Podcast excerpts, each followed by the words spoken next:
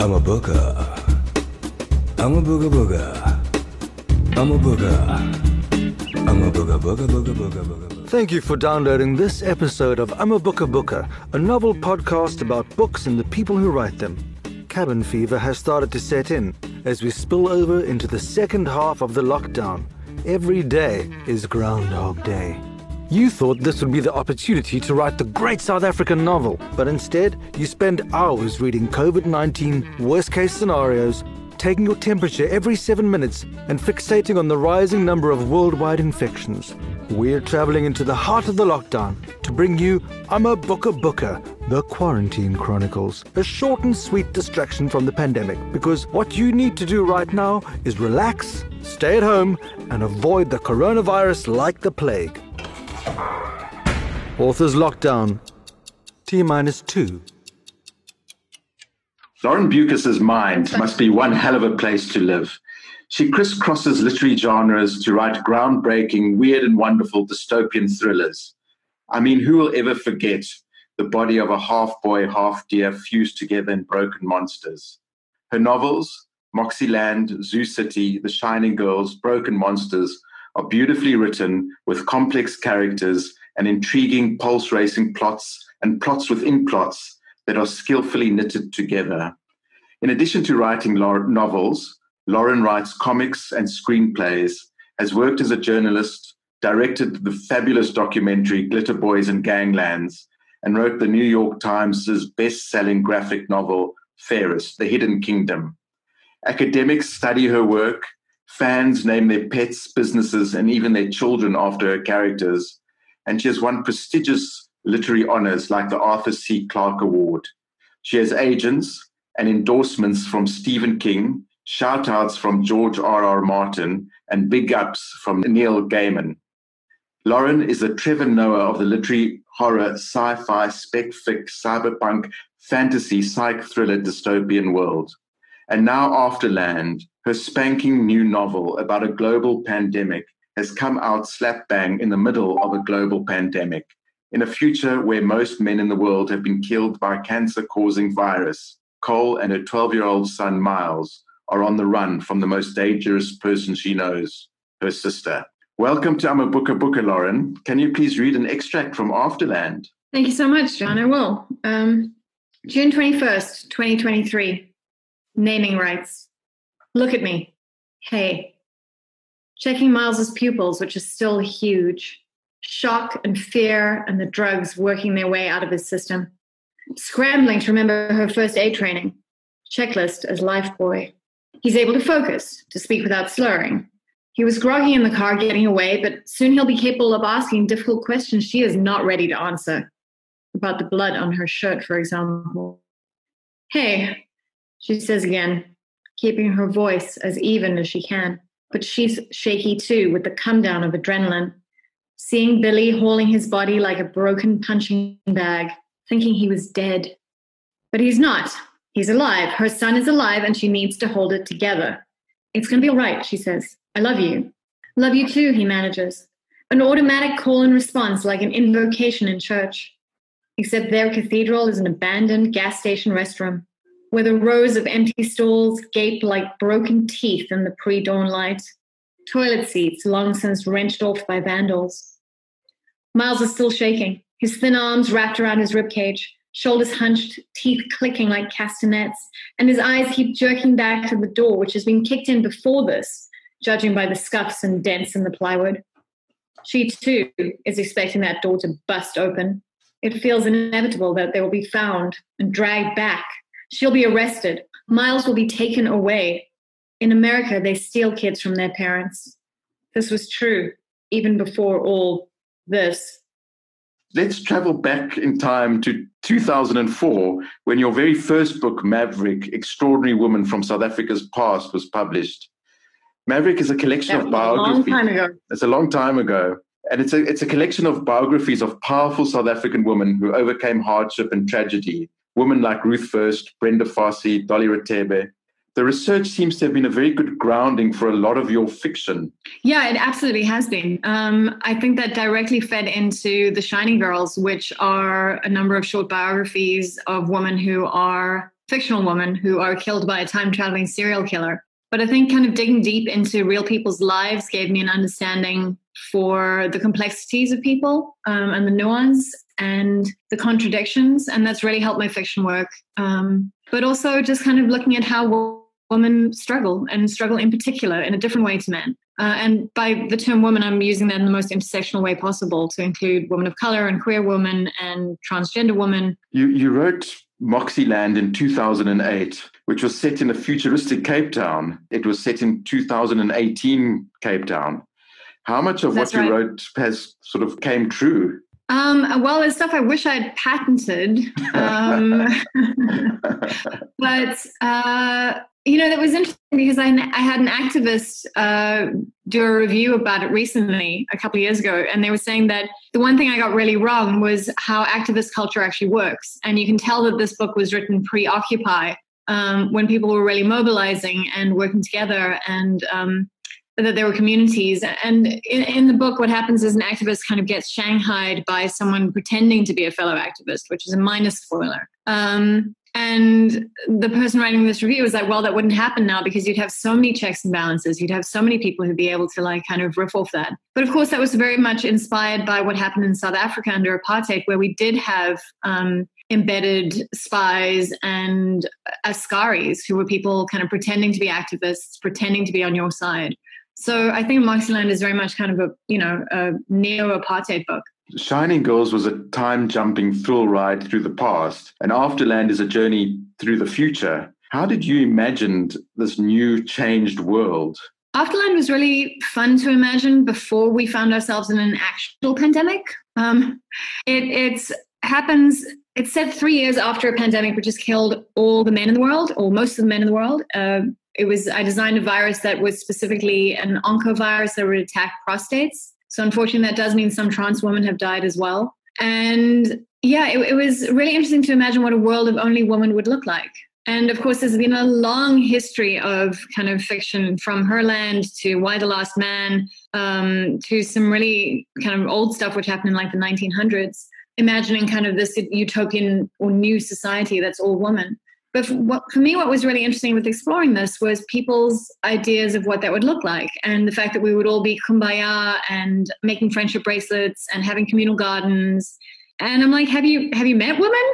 Like, do you understand what women are like? That we're actually fully human as well. And I wanted to set it kind of only three years away from now, so that the power structures are still in place. The patriarchy is a very comfortable pair of shoes that you can just slip into um, because it works, uh, and it has worked for millennia and it was interesting to kind of play with those ideas and the and the fact that women can be violent and venal and greedy and selfish and evil um, and plot against each other. And the bad guy in the book is actually Cole's sister, um, who is the person she should be able to trust, but is kind of selling them out to boy traffickers uh, to make a buck. And it's just really interesting to to play with all these kind of aspects of of a world of women it was interesting when I was um because I asked a lot of people about this. You know, whenever I met people over the few years I was writing the book, I would talk to them about, well, what would happen in your sector, whether that was mining or economics or programming, if all the men suddenly disappeared. And there were some interesting things which came up. For example, um, a lot of a number of the Middle East countries, including Egypt um, and Qatar, have more female coders and programmers than they have male programmers and coders. So I was like, oh, that's interesting. I imagine that would lead to some very interesting geopolitical stuff where perhaps the US, which has a shortage of female programmers, might try and lure people over. But it was also interesting talking to, I went, I did some ride alongs with uh, the Cape Town Metro Police for a project that I was doing at the time. And I asked these two cops that I was hanging out with, like, what would happen, you know, if all the men disappeared? And I'm like, what would happen to crime and gangsterism and drugs? And they laughed at me. Um, they said, well, it would just continue. What are you talking about? Um, and actually, the there's a Cape Town gang. It's not the worst gang, um, but they have been in the papers before. They were called the Americans. And um, the cops said that when Mama American ran the gang, it was more ruthless and more violent than it's ever been in its in its whole history. And actually, the gang calmed down a lot after she appointed her son in law to run it. And that's because often women have more to prove. And I think we see this in narco trafficking as well. When you have a new gang kind of moving in, they've got to prove that they're more violent, that they're more ruthless, that they're willing to go further. So that was something I wanted to play with in the book as well. Um, that of course there you know there's a huge reduction in crime and violence and and rape in particular, but also the world of women is not necessarily a nicer place. We we are in this position where now you know in this pandemic that's kind of wreaking havoc, we have to remake a post pandemic world and we have to start imagining what this world is going to look like um, and i yep. suppose you know um, this is what writers have been doing they've been imagining what worlds can can be like and sometimes dystopian science fiction tends to come true which is quite scary absolutely um, you know it's been interesting to see some of the coronavirus headlines um, about how men are worse affected, for example. Yeah, um, men over 50, I think, are the, are the most vulnerable group. Absolutely. And partly that's because men don't wash their hands. Please stop that. Please go and wash your hands. um, but also because men don't go to the doctor because they, they don't want to seem weak and they tend to smoke more and they tend to like, you know, do more at risk stuff. And also a lot of, you know, that a pandemic like this can be very bad for women, um, where women are normally kind of play into the role of caretaker and a lot of women fail to return to work after a pandemic. We saw it with Ebola um, in right. the DRC. And also, girls fail to return to school afterwards, and it can can actually entrench some hideous things in the world including authoritarianism. You know, people are afraid, um, so they're willing to sacrifice some of their rights and their privacy and all kinds of things. But what I'd like to imagine for South Africa's Afterland is that we are able to continue using the community action networks that have sprung up. Um, you know, and a lot of them are run by old old time of anti-apartheid activists yeah. who really know what they're doing and know how to organize. And there've been food parcels going out um, people sending people in underprivileged areas electricity vouchers and you know grocery shopping vouchers. And it's really amazing to see people individually step up like that to try kind of care for our society. And i hope there's more of that. I also hope that there is more of uh, that we follow spain's example and we actually introduce a universal basic income yeah. um, to take pressure off people. And it would be amazing to see some good come out of this. I don't know if it will but i am ever hopeful how do you keep track of of, the, of your plots? I mean, how much do you control it, and how much does it control you? So you know, there is a subconscious magic which happens when you're writing, where somewhere between the neurons firing in your brain and your fingers hitting the keys, something happens and it goes in a different direction from what you were anticipating. And I think that's very true of most art. Things never come out exactly the way you planned, and sometimes that's more interesting but I do I do have a strong sense of my plot and my characters. Um, but sometimes the characters will go off and do their own thing. And actually, part of the reason it took Afterland so long for me to write was because I was very resistant to the idea of Billie being the bad guy. And I don't know why I was being stupid. Like I tried to make the bad guy a man for a long time. It was going to be Cole's baby daddy, who's also a genetic survivor. Um, you know, one of the people who happens to be immune to the virus, uh, and he's in hot pursuit of her and Miles and then I tried to make it the idiot brother, and that also didn't make sense. And and Billie Billie was there waiting, and she and when I finally got to her, she was like, "Oh, thank God, you finally turned up. Jeez, lady." um, and she just stepped in and she took over, and it was fantastic. And as soon as I started writing her, it just it just came, and it came so much more easily and readily, and and she was really fun to write, and she was vicious and and, and great, and exactly what the story needed. So I think it's also finding a way to get back to kind of your gut instincts. I call it. Uh, you know, when you're wheel spinning on a project and you keep going back and fiddling with stuff, as opposed to kind of like going forward, I call it uh, doing donuts on the motorcycle of doubt in the parking lot. and you need to you need to get off the motorcycle of doubt, and you need to stop doing donuts in the parking lot, and you need to like get on the open road and drive forward. We're about halfway into this extended lockdown. What do you regret yeah. not stockpiling? People.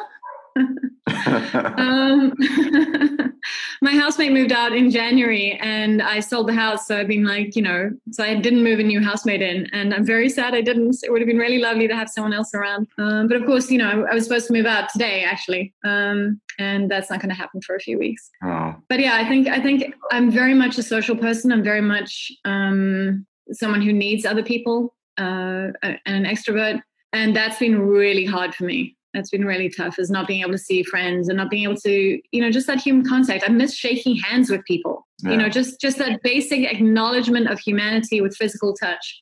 Um I'm, I'm, even if it's yeah, an estate agent. yeah. I'm not sure people are going to ever shake hands again. I think that's the custom. Yeah, and and also I don't know if we're ever gonna, you know, like the thing I'm most looking forward to is like seeing my friends in person, and like I want to give them a hug, but we might not be able to hug people for a while either. Yeah. Uh, you know, a very good friend of mine has pneumonia, which might be COVID, and she, you know she can't get out for testing, and she's at such high risk. She's going to have to self isolate probably till September, and and it's just devastating. It's and and I'm so sad and angry and scared for all of us from you know from the wealthy to like the, the people who are in the most desperate need, who are really struggling for food, who don't have jobs, who don't have shelter. It's a lot. What is the first sentence of the book about this pandemic? Uh, the one I read to you. So, hey, look at me. when can we expect your next book? I know you've just launched uh, Afterland, but um, I'm asking. Wow, Jonathan, no pressure. Um, I do want to know how has the pandemic affected the marketing of this book because it has come out all these uh, events literary events have been cancelled launches have been cancelled yet a, had a virtual launch but what impact has, has that had on on how you're marketing afterland well i mean the south africans actually decided to bring the ebook publication forward um, because it's so very much of the now. Unfortunately, I really wish it wasn't. Um, but I'm really hoping that we're going to be able to have like you know paper copies out in the world. The printing presses are shut down. I I don't know if the independent bookstores are going to survive. Please, after lockdown, please go and support the independent bookstores. Um, and the South African bookstores, and you know, screw Amazon. Yeah. But yeah, it, it's just I, I, don't know what's going to happen. I know there've been some publishing layoffs in New York, and of course, New York has been really hard hit. Um, the book is still planned for the 28th of July. I think everyone's trying to in the US and the 1st of September in the UK.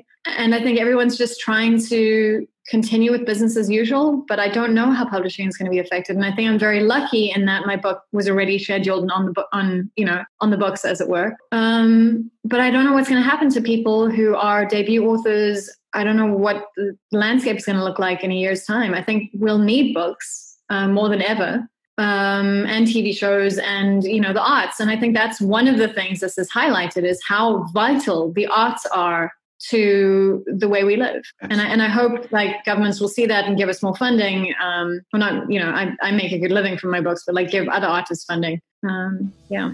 Yeah. On that note, the sound effects Rorschach test. I use the sparkle emoji a lot. Um, it's just kind of a nice way of it's and it's more interesting than a smiley face, and it kind of implies a bit of delight, I guess. how very, very much I hated the Joker, and how cynical and awful and ugly it was, and how you know, I tried to depict mental illness, but it made people with mental illness are usually the victims, not the aggressors. And the whole message at the end was just disgusting. Like, unlike something like Breaking Bad, where we see Walter White get his comeuppance, um, and we see how much suffering he wreaks around him, the Joker was proved to be right in the end. It was such an incel fantasy movie. I hated it. When I was growing up, my dad had, don't laugh, a gold mine up in, um, oh gosh, where would it be? above Pilgrim's Rest in, in Mpumalanga. And, um, you know, it was a tiny, tiny mine. I think there was some gold in there, but it would have been actually impossible to get it out. But it was on this beautiful land near Graskop. And there were waterfalls, and he, my dad taught us to abseil, and we go like abseiling down the rocks. Never got, I think, a single nugget out of, of gold out of that mine. But I think you could, people would go panning for gold near the area. But it was just kind of like this crazy place where we could go and visit and just be in nature abseil down the cliff, swim under the waterfall. Um, it was really amazing. But please, no comparisons to Elon Musk. You know, his dad had a I recently took my daughter to this amazing game farm up in Limpopo. Um, and she was so freaked out because there were no fences around our camp and she was really worried about the baboons. But what we actually had to worry about were the elephants. And these three huge bull elephants came into camp the one night, the one afternoon, and they were drinking water out of the pool and stripping the trees. And they actually phoned our, our cottage to say, listen, you can't come out right now because there's an elephant outside. And we saw it go right outside. It was amazing. And as soon as it gone past, I phoned them to check if it was okay if we came up to the pool. And we were two meters away from elephants, and it was just the most incredible experience. Um, and they were so gentle and also terrifying. But to be that close to such a, a strange alien intelligence was mind blowing. Thank you, Lauren. Thanks, Jonathan. Thank you for listening to I'm a Booker Booker, the Quarantine Chronicles, live from the lockdown. You can subscribe to I'm a Booker Booker on iTunes or wherever you get your podcasts. I'm a Booker Booker is produced by Jonathan Ancer and Dan Dews and brought to you by Books Live in collaboration with Multimedia Live. Authors who would like to be featured, email jonathan.answer at gmail.com. I'm a booker, booker, booker, booker, booker. I'm a booker.